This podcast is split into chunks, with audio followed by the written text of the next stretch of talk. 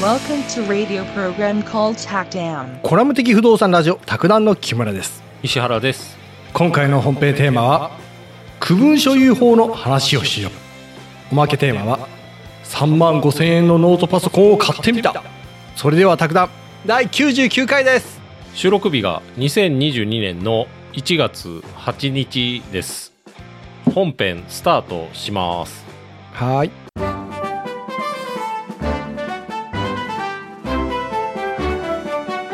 卓談99回今日はねはいあの2021年の宅建の、はいえー10月にやったやつですけどはいそれの第13問行こうかなと思っててあうん行くんすねうん今日はね、 区分所有建物の話でね、まあマンションですわ、いわゆる分譲マンション。うん、うん。これ行ってみましょうか。はいあの、相談が来てて、うん横浜マンション管理組合ネットワーク。ほうほうん。これね、あのーまあ、だるいですね。 これ今日はちょっと、 だるいけどえ行きましょうだるいのだるいというかね、うん、まああんまりね、う、うん、僕らマンション住んでないじゃないですか。そうだね、身近にもそんなないしねまあマンションってね、うんいろんなことをね、あの、うん決議で決めていくんですよね。住んでる人のほうほうで、管理組合っていうのを組織するんですけど、住んでる人で、うんこれ管理組合絶対作らなきゃいけないんですよ。あのー分譲マンションの場合は。分譲マンションってそんなのあるんだうね、ん。うんで、その中で、あのーうん管理費を徴収して、はいで、その管理費の予算を決めたり、はあはあはあ去年の管理費こういう風に使いましたよっていう決算をしたり、はあはあはあうん。町内あ会だね。とそうですね。まあまうあ、んそんな感じ。うん。で、あとは、あの、集まりましょうっていう提案をしたり、はあはあ、話し合いをするためにね。うん。で、あと、教養部分をちょっと変えますよとか、はあはあ、めっちゃ変えますよとか、うんうんうん。そういうの全部決議で決めるんですよね。うんうんうんうん。で、その、決議をする場合で、はい。区分所有者全員の承諾があるときは、うん。書面または、うん。電磁的方法による決議をすることができるっていうのが、うん。あの、区分所有法第45条1項にあるんです。まあ、こ電の磁的電磁的っていうのはね、メールとかのことです。はあはあ、まはあ、あ。メールとか LINE とかもそうなると思うんですけど、うんうんうんそのこと電磁的方法って言うんで すよ。あと、電磁的方法で規約を、あの、保管するとか言ったら、それはまあ、パソコンに入れとくよっていう意味なんですけどう、ーん。で、その、区分所有者、まあ、住んでる人というか、持ってる人全員のはい。承諾があるときは、うん。あの、決議するのを、うん。あの、みんな集めずに、集会せずに、うん。書面でできるっていう規約があると。うん。うん。で、まあ、それ。れ、議案ごとなんですけど、ああだから、こん、例えばね、どういう書類を出していくかっていうのをちょっと見ていくと、うん。あのー、書面決議に関する承諾のお願いと。はあ。で、今般、コロナウイルスの感染拡大に伴い、非常事態宣言が出され、はい。通常総会の開催が厳しい状況となっております。まあこれは、うんなんかありそうですよね。うん。で、理事会としては、うん。通常総会を開催することなく、各議案について決議を行いと、行いたいと考えています。はいはい。で、書面決議を行う際に、行うに際しては、うん。議案ごとに組合員全員の承諾を得る必要がありますと。ううんん。で、お手元に、あの、議案をお配りしたんで、うん。書面決議を承諾するか否か、各自ご判断をお願いしま すと。だから、あの、議案の賛成反対の前に、うん。その議案を書面決議をするのを承諾するか承諾しないかっていうのをこれ求めてるんですよね。う。うんん。で、まあ、あ、書面決議承諾全員にされたら、じゃうあん書面決議しましょうよっていうことになるとう。うんん。。大変ですね。煩わしいね。うん。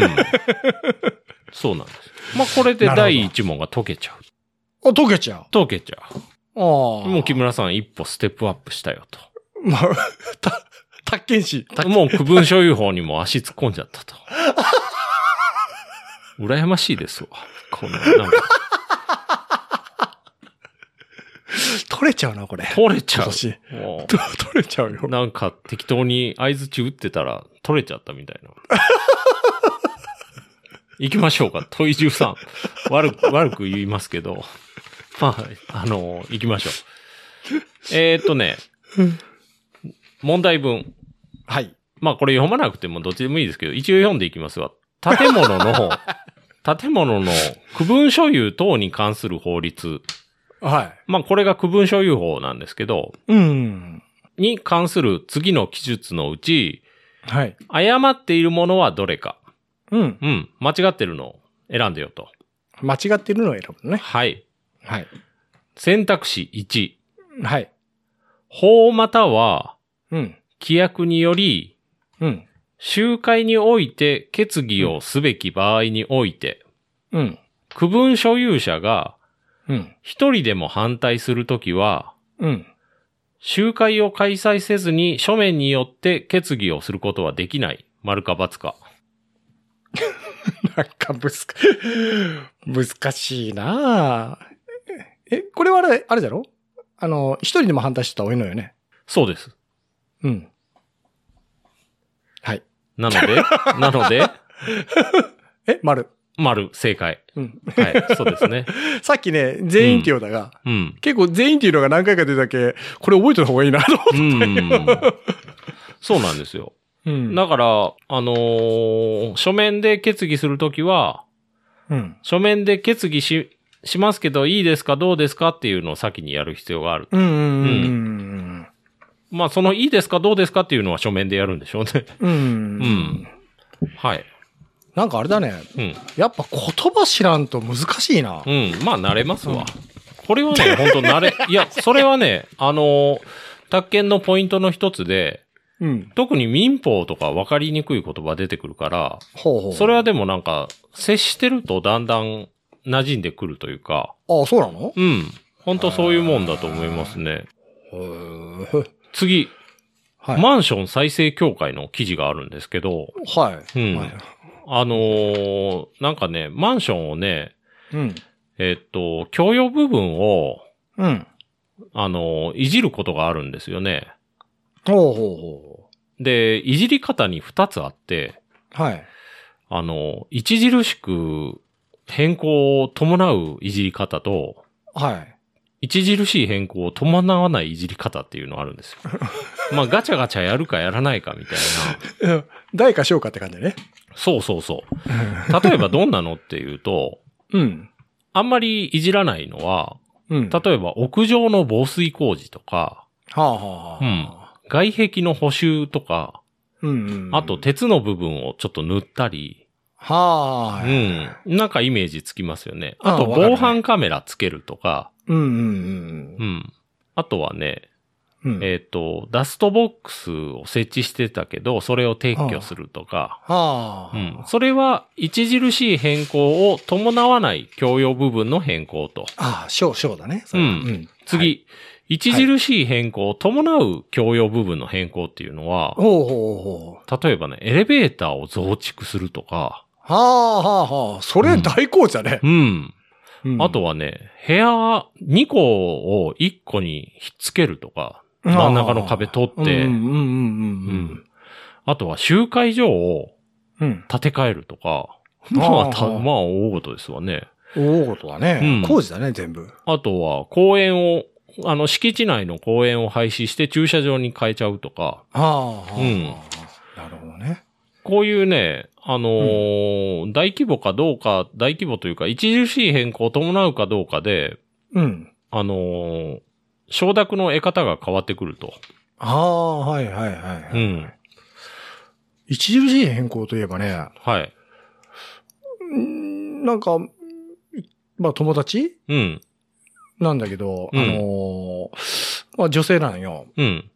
で、何年か会わずにおったらね、うん。顔がかなり著しい変化しとったね。うん。うん。うん相当ちょっと手を入れた感じが、 もううん別人みたいになっとってね。うん。 はい。はい。だって、びっくりしたんだもん。うん。 OK。 OK! そういうこともあるでしょうね。まあ。うん。そういうこと。うん。うん。あれだね、ちょっとずついじった方が良かったんじゃないかな。うん。うん。よし。あのー、区分所有法の第17条で、うん。あのー、ちょっとこれ、条文読んでいきましょうか。はい。共用部分の変更。はうん。で、その形状または、あ。はい。公用のうん。著しい変更をはい。伴わないものをはい。除く。 これ意味わかりますごめん著しい変更を伴わないものを除くっていうことは、うん。著しい変更するものなんですよ。要するうに。ん。著しい変更をする共用部分の変更は、うん。あのー区分所有者及びうん。議決権のうん。 4分の3以上の多数によるうん。集会の決議で決する。ほうん。4分の3以上の集会の決議で決すると。う。あれなんだね。うんほら、例えばさ、うん。あの、い、世の中で一般的に言えば、うん。あの、大体こう、過半数とかさうん、うんあの決議って。うんとか、あ全員満場一致とか。うん。うん。うん。どっちかだと思うけど、4分の3とか、微妙だこれ ね、あの、やる内容でね、そこら辺が変わるんですよ。変わるんだうね。ん。建て替えっていうのもあって、うん。うん、建て替え5分の4なんですよ。変わるんだね。うん、そう。 で、その、共用部分、共用部分のはい。著しい変更を伴う分は4分の3なんですよね。はうあん。なるほどね。で、ただね、あのーその定数、人数割りの部分と、はい。あとはね、あのー持ち分、両方でいくんですけど、はあ、はあ、人数割りの部分は過半数まで減らすことができる。うんうんうん。う、うんまあ、それが条文ですね。はい。はい。な、この辺でまあ一応解けるようになるんです けど、ほんま解けるのかな解けるのうん。まあ解けますわ。はうい。ん。もう。まあまあこれもうただ僕も今までこの条文読んだだけなんですけどね、結局。 まあ著しい変更やるときはうん、 4分の3っていうのを覚える必要があるんですよね。あああ。うんと建て替えは5分の4でしょ他はい他にもいろいろあるけど忘れたんです けど。うん。まあこれはなんか地道に覚えていくしかないですね。なるほどね。でね、これね、うん後でまた出てくるんですけど、はい。議決権って、はい。 あのー持ってる床面積の広さで変わるんですよ。そうなのそう。いや、やっぱ、やっ広いとこ持ってる人の方がお金もいっぱい出してるんで、ぱ、ああ。でまあ、あの、管理費とかも広いとこの方が高いんですよね。広い部屋と狭い部屋があったら、ら。うんうん。うん、そういう感じ。へでー、定数っていうのは、うんあのー、1個に1つくんですよね。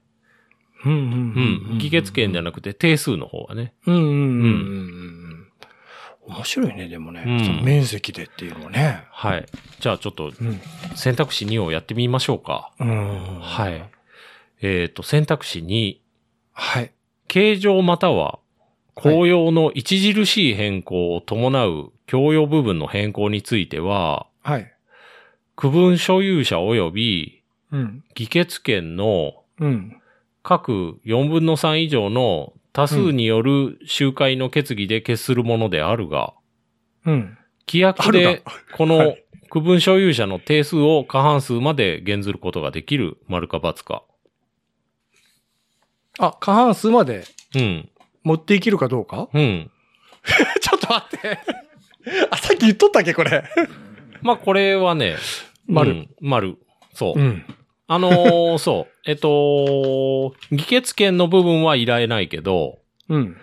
定数の部分、あうあん、は、あの、過半数まで減らすことができると。ああ。うんしだからこれ4分の3っていうのも覚えとかなきゃいけないし、ううんん。うん。まあ、はい。もうと、これは通るな、今年。通りますね。通るなう。ん。おめでとう来るよおめでとうございます。宅建式木村の時代が。はい。来ますわ。 次行きましょうか。サクサクと。えっとね、はい。あのー敷地利用権っていう言葉あって、ほうん。マンション建てるときって、う。うん。あ、これ記事がね、うんあのーフォーサイトの記事なんですけど、ほうほマンション建てるときって、あのー土地がいりますよね。う。う。うんん。で、あのー土地を使う権利がないと、うん。マンション建てれないんで、まあ、う。うんん。で、その、まあ、土地を使う権利のことを敷地利用権って言うんですけど、う。うんん。まあ、それには所有権とかね、うん地上権とかいろいろあるけど、まあ、その辺はちょっと今日置いといて、はい。うんとにかく敷地利用権っていうのがないとマンション建たないよと。うん。うん。で、この敷地利用権をはい。みんなで共有してるんですよね、マンションって。うん。区分所有者全員で。うん。うん。で、どういう共有の仕方するかっていうと、うん。まあさっきも出てきたんですけど、その占有部分の床面積の割合に応じてうん。共有するんですよ。うん。うん。広いお、お家、広いあの占有部分持ってる人は、うん。敷地利用権の持ち分も大きくなるんですよね。うん。ううんん。。持ち分なんでね、あの、敷地のここからここまでは俺のものっていう感じじゃないんですよ。うん。うん。うん。ううんん。。敷地の、あの、所有権のうちのこんだけが僕ですよっていう話。うん。うんそれ借りてるやつなんかは、じゃあ支払いのお金も増えるってこと借りてるやつっていうのは何ですかね。あの、その使用権。使用権、あ、借地とかじゃないってことなんか。うん、まあ、仮に借地だとしたらそうなってくるでしょうね。まあ、借地のマンションってあんまないと思うんですけど、あ、あんまない。すいません。基本的にはもう所有権だと思います。うんうんうんん。ですね。なるほど。は、はいい。でね、うんこの、敷地利用権とはい。占有部分とをうん。分離して処分することはできませんっていう話があるんですよ。はあはあはあはあはあ。なので、、あのー、占有部分だけをうん。売るとか、うん。敷地利用権だけを売るっていうことはできないんですよ。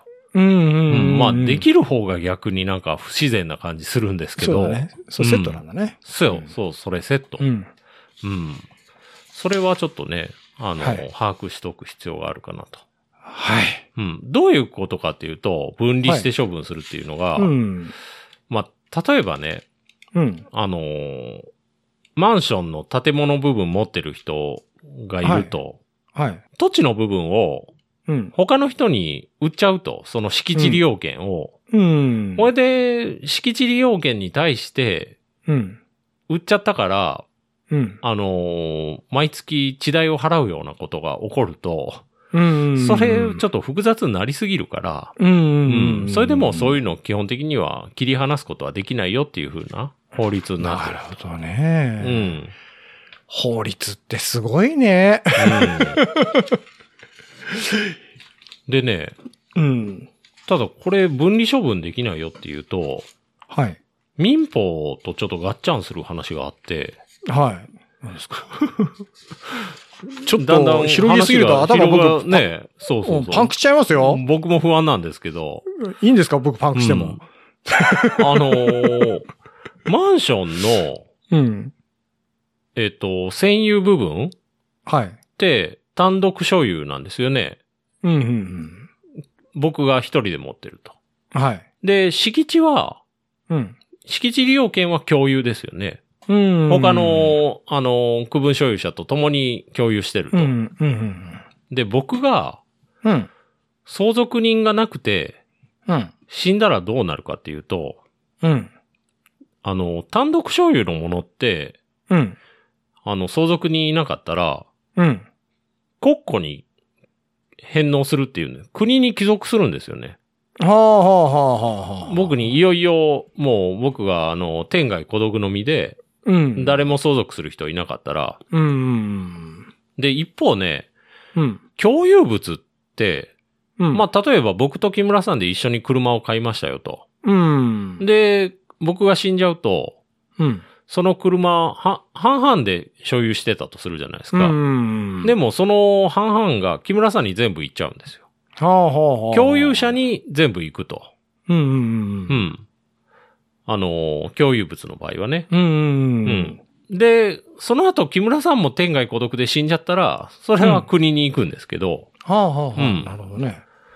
それが、いマンションの場合だと、はい。じゃあ、マンション僕が持ってて死んじゃったら、うん。まあ、占有部分は国に行くっていうのわかるんですけど、うんうん共有部分はうん。うん。他の人との共有じゃないですか。うん。じゃあ、他の人に行っちゃうのってなるんですよ。うんうん。そしたらどうなの。ね、国が、上は、あの、部屋は国が持ってて、うん。敷地利用権は他の、あの、共有者が持ってるって状態になると、うん。分離処分しちゃったことになっちゃうんですよね。はあはあはあはあはあはあの、共有物は共有者になっちゃうよっていうのは民法255条なんですけど、あ。うん。その255条は、あの、区分所有に関しては、あの、適用しないっていうのがあるんです。これはもうなしねっていう。複雑だ。うん。だから、あの、マンション持ってて、うん。あの、誰も相続人がいなくて、うん。死んじゃったら、うん。その占有部分も敷地利用権も両方国の貴族になると。はあう。ん。で、まあ国はその後また誰かに売るんでしょうけど。うんうんうんううんん。その敷地の利用権みたいなのがもし仮に、うん。あのまあ法律とかが関係なしで、まあもしなかったとしたらさ、うん。その建物の部屋は所有してるけど、その建物の敷地にうん。無断で入ることができないみたいな形なのかね、うーん。うん。うん。人がね。うん。うん。まあ敷地に、まあ建物にも入れなくなるかな。建物はあが敷地の上立ってるから。うんううんうんん。だからそういう状態はやっぱ不自然ですよね。そうだだね。から分分離処分はできないと。うんうんうんうん。これでなまるあほど解けます。選択解け肢るさんが。はい。ほ選択肢ん。さんそこまでややこしくないです。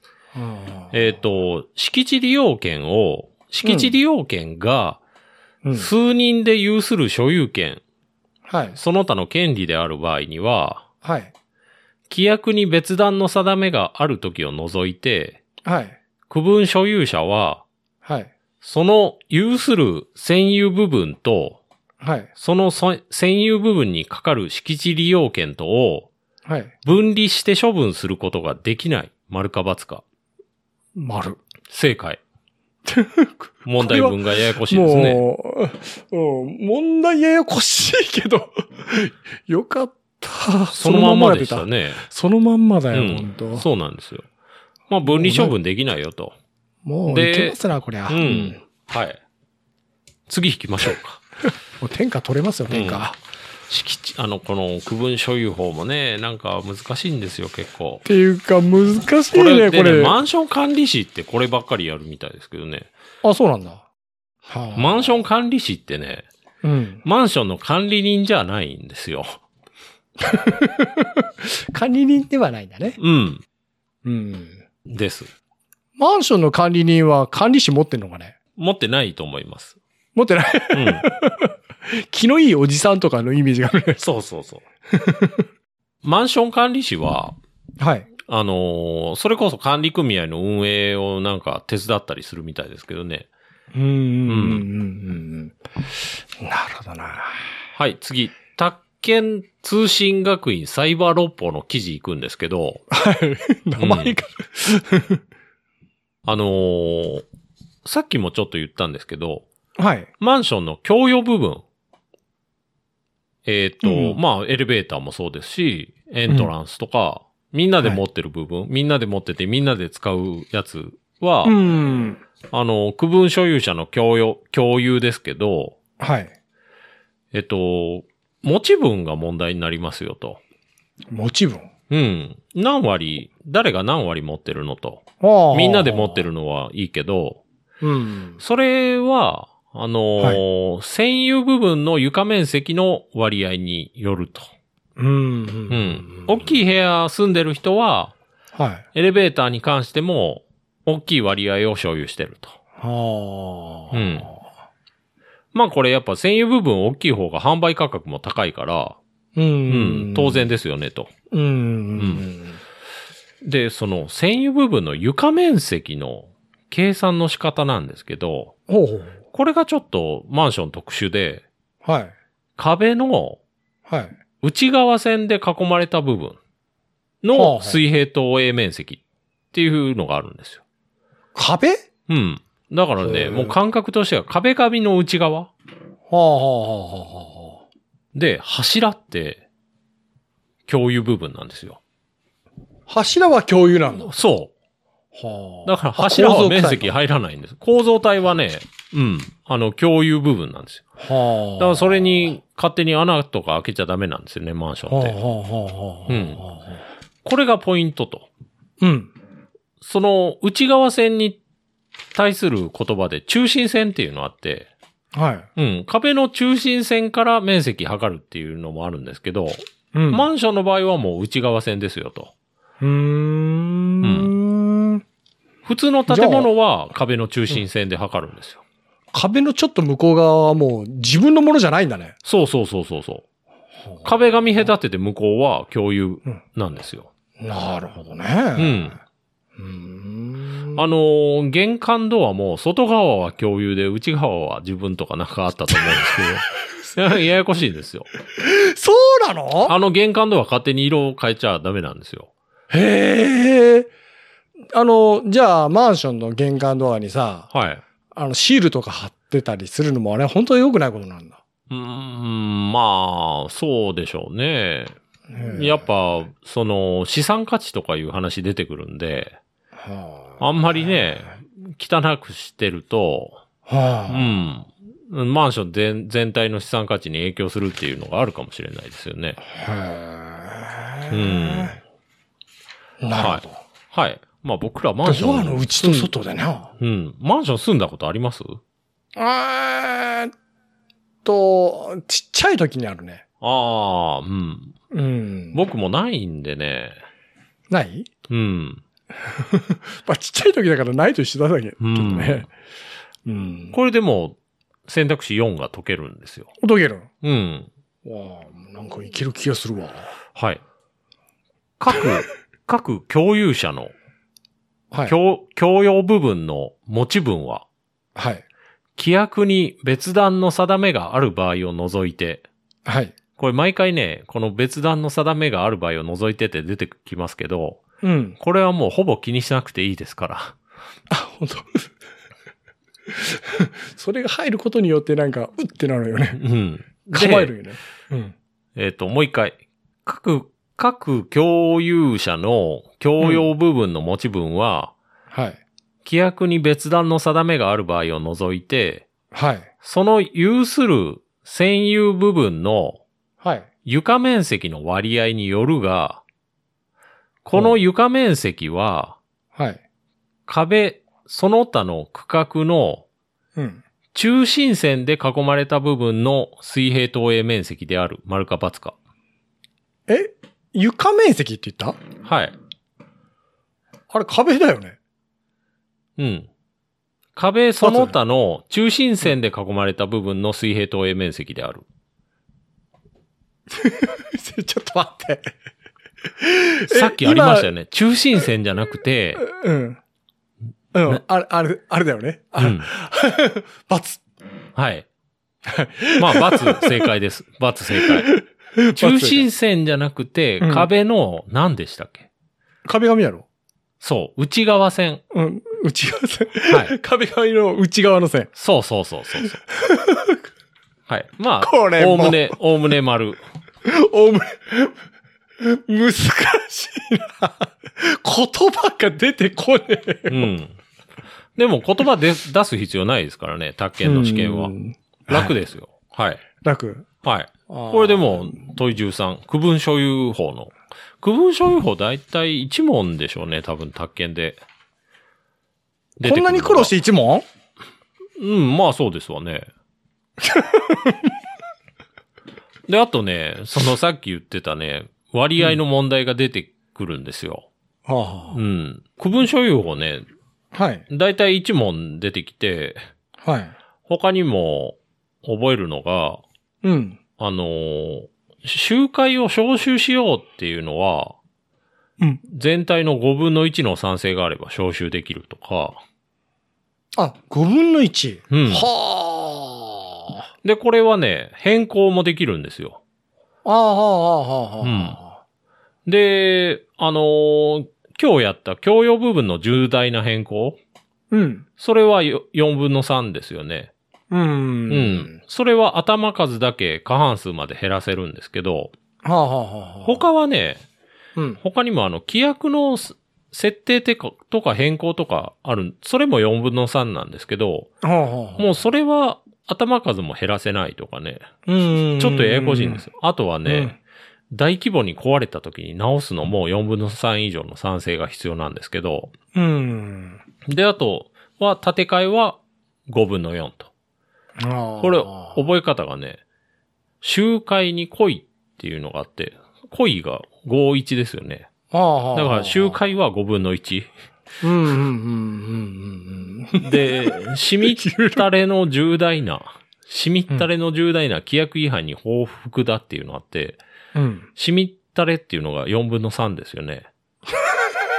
で、重大なっていうのが、うん。共用部分の重大な変更で、うん。で、規約違反っていうのが、うん。規約のうん。設定とか廃止とか変更がうん規,、規約の部分ね。で、あーい違反っていうのが、違反者への措置っていうのあるんですよ。ほう。その規約に違反してる人をうん、どうするのっていうの。使用禁止にしたり、うん。もうその人の持ち分売っちゃうとか、それも4分の3なんですよね。で、報復だっていうのはね、法がね、うん。管理組合の法人化、う。うんん、で、服がね、大規模滅失の復旧。さっき言ったやつね。ここら辺全部4分の3なんですよ。ほうほうほうで、あと最。後。死の語の言わずに立て替えろ。これはね、よ、うん5分の4が死の語ですわね。はあはあはあはあはあはこれ語呂合わせ。あ。へえ。これ、楽々宅建塾に載ってますか々。うん。でもね、うん覚えれるわ、それら。。これね、これすごいんですよ。僕も未だにこの建て替え5分の4とか覚えてます もんね。いや、結構あれだね。やっぱ、あ、入れ方でだいぶ変わるうね。ん。まあ、集会に来いと、死の語の言わずに建て替えろ覚えておけば、うん他全部4分の3なんで、うんうんうんううん。まあ、1点ですけどね。これ、ここら辺全部やって。こら辺全部やって1点 でか。この、楽々宅建塾でも区分所有法だけで、やっぱ20ページ以上、30ページ近くある けど、これやって1点。うん。はい。はい。うん。大変だねまあうん。まあでも大変だ、あの、マンション管理士はこれをもっとがっつりやる、という、あ、がっつり。うん、ことです。で、こ人気あるんだよね、今。マンション管理地。マンション管理士も結構人気ありますね。う。うんん。仕事があるかどうかはちょっと、わかんないですけああ、ど。はあ、はあうんはあ。はい。はい。じゃあ、おまけいきたいと思います。はーい。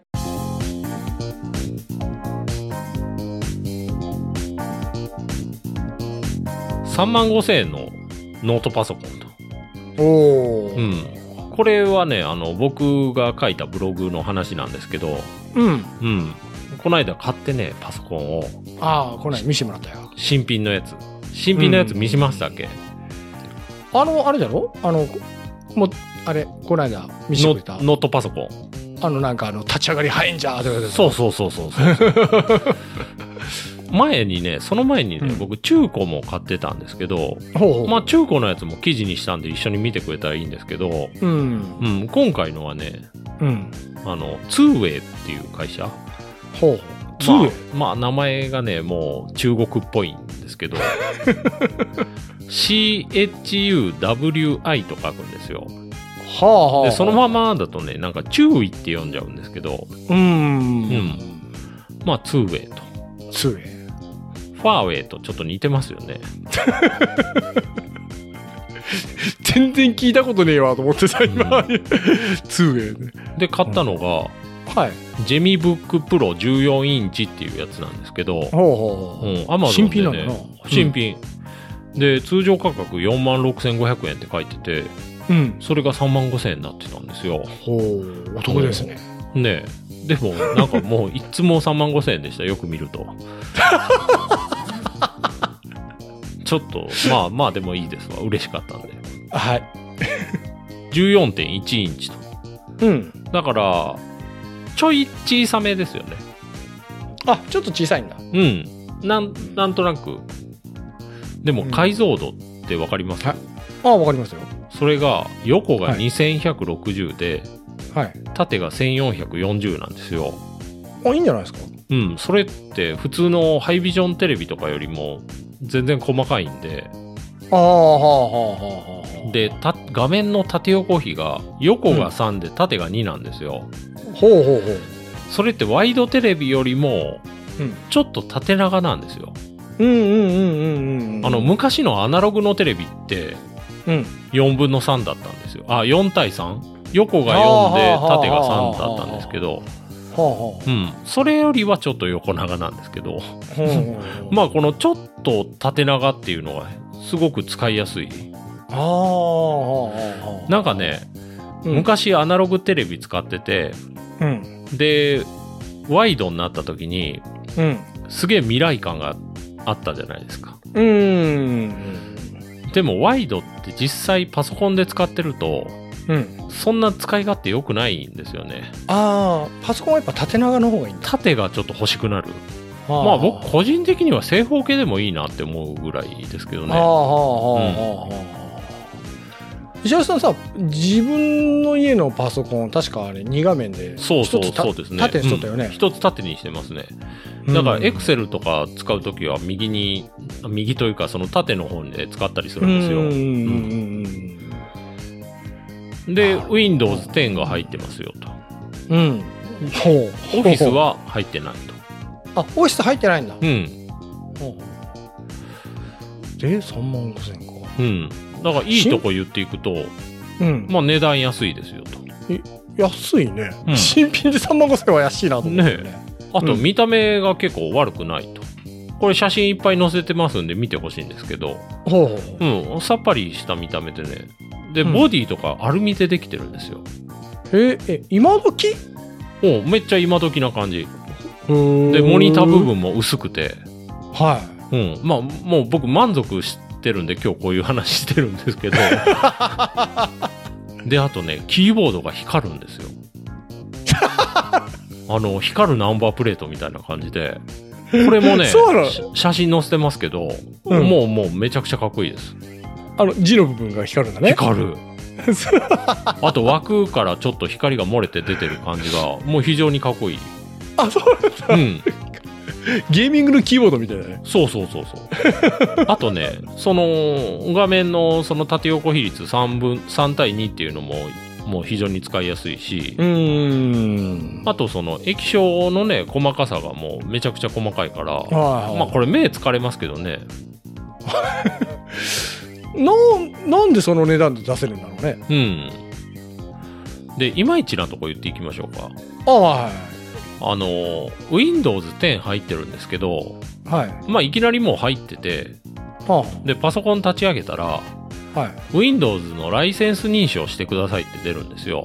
ほうほうほでもね、あのー認証コードとか付属されてなくて、ううんライセンスコードね。うんで、これどうするかっていうと、うんツーウェイに LINE とかで、LINE というか、あのーメッセージで、うんあのー認証してくださいってメッセージ送ったら、うんわかりましたって返ってきて、 はうん、で、認証できるんですけど、なんか、それってちょっと怪しいんですよね。なんでそうなるのと。い怪しいねうん。通常の手順じゃないよねうん。まあ、はい。ちょっとそこは怪しいなと思いました。うんうん。でもちゃんとライセンスコードは送ってくるんですけど、はいうん。あと、キーボードがね、うんひらがな表記のないキーボードなんですよ。あはあはあはあはあはあそれ US キーボードって言うんですけど、はあはあはあうん、ちょっとあの、普段使ってる字数のキーボードと違うから、うんで、木村さんあれ、ひらがなというかローマ字打つときに、はい左上の半角全角ボタンって押すじゃないですか。はああんまり使うんです ね。んあはあそうですね。はい。あの、ローマ字と英語を切り替えるとうんうんき、それがないんですよ。えないの？うん。で、まあ、切り替えようと思ったら、うん。あの、オルトを押しながら、うん一番左上のキーを押すと、うん。はローマ字に切り替わるんですけど、あはこれがもうだるいんですよ。あ。へえ。で、まあ、これはね、ソフトを入れて、うん。あの、オルトのボ、オルトってアルトって書くボタンなんですけど、ああはいはいはい。あれが2個あるんですよね、キーボーはドあっはて。あはあ右。と左に。うん。で、右を押したらローマ字入力、左を押したら英語入力っていう風に切り替えれるソフトあるんで、うん。それ使ったら超便利 です。それはね、普通の半角全角ボタンより便利で、うん。なんでかっていうと、あの、半角全角ボタンって、うん。とりあえず押したら切り替わるんですよね。うん。でも。ね、それ押して、うん。自分ではローマ字に切り替えたつもりが、うん。英語に切り替えてる場合あるんですよ。押しあーて入力したら英語だったみた いな。わかった。うん。あるある。あれもう、むあれムカつくんですよ。でもこのオルトの右左で切り替えたら、右のオルトを押せば必ずローマ字になるし、うん左を。を押せば必ず半角入力になるから、これもう超便利。う。うんん。まあこれはでもソフトが便利って話ですけど、うん。うん。なるほどね。あと三、万五千円の。そう。はい。ファンクションキーってあるじゃないですか。まあ、木村さはいはいんほとんど使わないと思うんですけど、 使わんね。うん。あれも結構、あの、カタカナ変換とか、うん。あのーあとはね、再入力とかやるときに使うんですけど、うん。あれがね、うん。デフォルトだと、うん。あの、FN キーを押しながらファンクションキーを押さないと、ファンクションの機能が果たさないっていう状態になってて、はあはあはあはあ。で、それもね、うん。ツーウェイにメールを送ったら直し方を教えてくれるんですけど、はそれ直すの結構ね、あ。うん。なんかマニアックなんですよ。うんっていうかあれだね、うんなんかそれってあのグローバル仕様という感じなの結局うんまあそうでしょうね。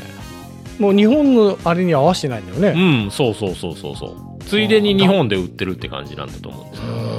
それ、USB メモリーに、うんその、ツーウェイが送ってきたプログラムを入れて、はいはいで、パソコンに挿して、はいで、BIOS を更新するっていうことをやるんですよ。それ、なんかね、めっちゃ不安になるんですよ。それ失敗したらもう使えなくなるんで。えー、うん。そうなのうん。まあ、ただ、木村さんとか、ファンクションキー使わなかったら別にそのままでいいんですけど。うん全然だねだっうてんワードぐらいしか使わないもんね、うん、だから本当ね、もう、この、中国製のパソコンとか、ちょっと前は、うんなんか怖くて使えないっていうのあったんうですけど、んなんかボロそうだし、うんもうでももうバカにできないというか、うんもう完全に国産とか抜いてますね。抜いちゃってるうん。まあでも値段からしてその性能差をそう。そう。だから MacBook とか欲しいですけど、MacBook とかすぐ10万、20万すぐですから、す 高いようね、ん。でもそうなんあれだね中国とか韓国のさ、うん。あのガジェットというかパソコンとか本当に最近すごいよね。うねん。すごい。えあと、怪しい話で言うとね、はい。あの、オフィス入れたんですけど、おいはい。オフィスもね、あの、うんヤフーショッピングとか見たら700円とかで売ってるんですよ。マイクロソフトオフィス。あそうなのうん。そんな値段じゃないよね。あれガチで買ったら3万5千円とかするんで すけど、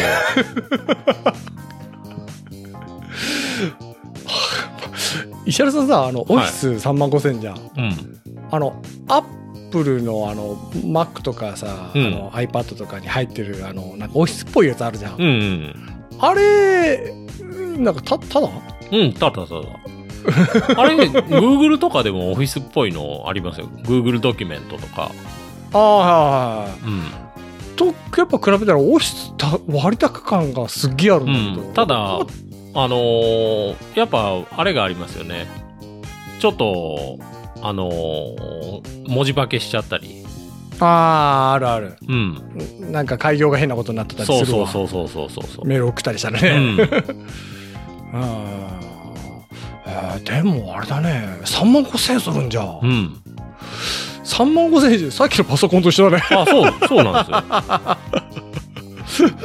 その700円のやつはね、僕買ってみたんですけど、はいどうでしそしたら、あの、買った瞬間にたうんメールが送られてきて、はいで、オフィス自体はね、あれ、マイクロソフトからダウンロードして入れるんですよ。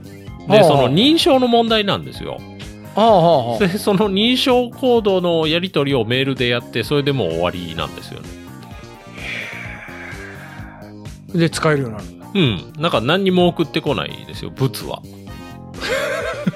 で、もう、買って使えなかったらどうしようとか思わないですよね、もう700円だと。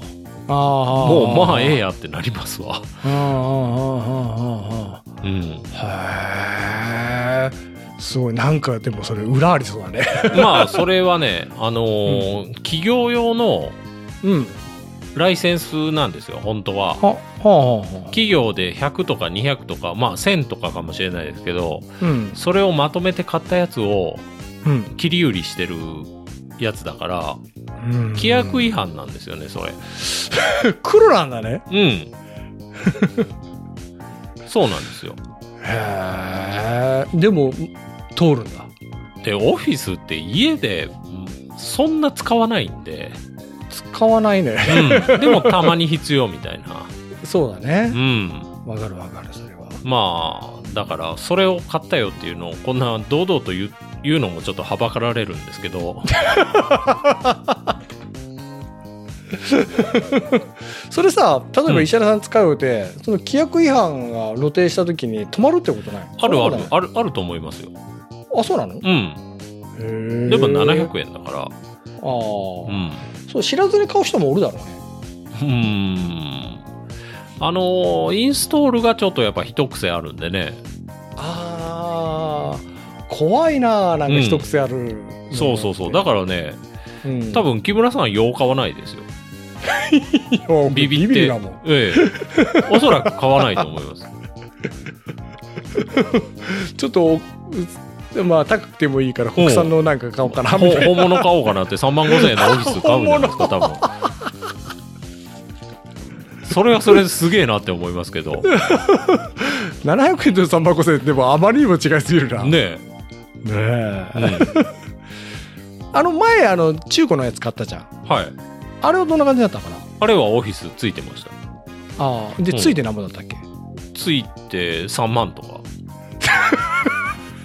わオ割フってィスるじゃよんりオフィスより安いといそれでもオフィス高くねううん高い高いよね、うんまあ今あの1年ごとに払うやつもあるけどうんあれも1年1万ぐらいしますからね確かああのサブスクモデルあそうなんだうん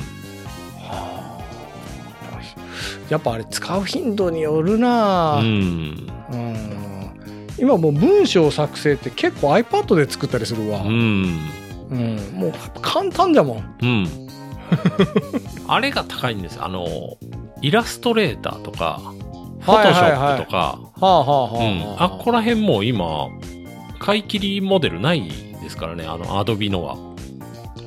そうなのうへん。なんかもうサブスクだけえじゃあもうずっと継続的にお金払っていかなきゃいけないそうそうそうそうそう。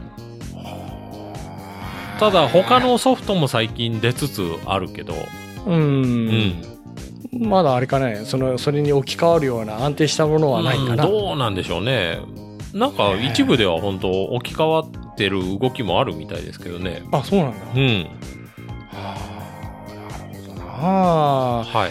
まあできる限りだったら安くていい商品を使いたいという気持ちはある、なので、このノートパソコンはね、はい、ちょっとおすすめですね。あの、重い作業はできそうにないですけど、ちょっと外でウェブの編集とかいうのは全然できると思いますね。ああで、実際、あの、97回の記事はこのパソコン使ってやったんですよ。そうなのうん。アップロードまで。あの、へー音声の編集はやってないけど、うんまあでも多分音声の編集ぐらいは全然できると思いますね。ああデータ的なもん、ねうん。音声ぐらいだったらできるんだ、うん。ハードなあの 4K の動画とかはちょっと難はしいね難しい。ああなるほどねはい。これ で終わりです。はい健康診断がね、あとああ1ヶ月超、今日ぐらいで、あるんですけど、はいその時期あれに向けてね、 僕ちょっとダイエットをしようと思って、えどうええダイエットうん。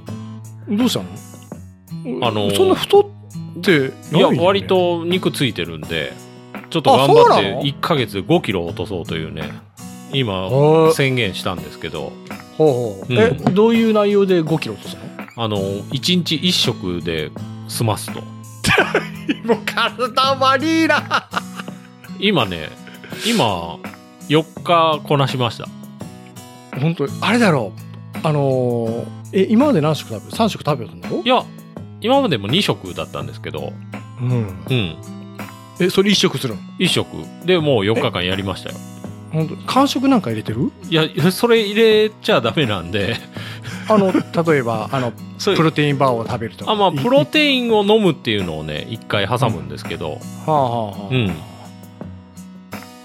ていうかもう4日で効果出るじゃろそれ1食だったら1キロ減りましたよ。 いやでも体の負担大きそうだな木村さんと僕食事行ったことないんですけどうん共通の知人がね木村さんをうどん屋で見かけたらしくて、はあはうあんで木村さん第2個食ってたってびっくりしてました けどそれは本当なんですかねいやままあわりかし食べる方ないよね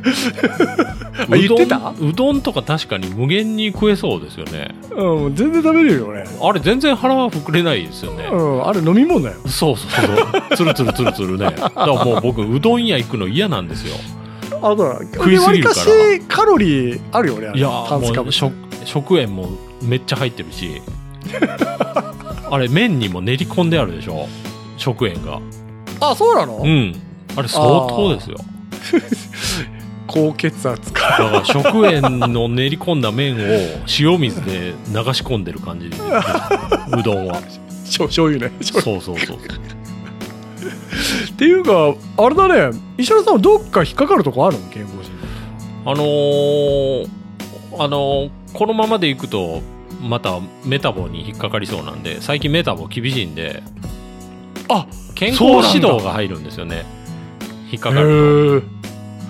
へえへえ石原さんメタボそしたら、あの、1年に3回ぐらい面接受ける羽目になるんで、ああはいはいはいちょっともう、やってしまおうと思って。 なるほどねはい。また結果教えてそうですね。あの、いい体重計を買ったんでね、それをまたブログに書こうと思ってるんで。ああうん。でも4日で1キロだろおうでもこのままいくとおそらく23週間したら停滞期があるよね2週間ぐらいだようんうんうん。ねええーでもちょっと1日1食かこれがね、うんやってみると、うん意外といける。あそうなんだうん。もう、あの、僕、中途半端に食べるのがだ無理なんですよ。ああ八部が無理なのそう、無理。腹八分無理理。ああもう食べるんだったらがっつりいきたいねそうそうそう。それわかるでしょあ。あわかる 石原さんさはい。 0か100だよねそうなんですよ。ほんと食い出したら止まらないんで。ならばもう一個も食わない方が、極極端もう、で、深呼吸ぐらいしとけば、空腹感も、しちょっとお茶飲んで深呼吸ぐらいで収まるんで、 1000人か本当ね。でも、ダイエットはね、多分、あのみんな共通の悩みだと思うんで、まあねぼ、うん僕も実際ちょっと痩せたいからうね、ん。えーまた、あの報告していきますんで。はい はい。じゃあ、これで今日は終わりです。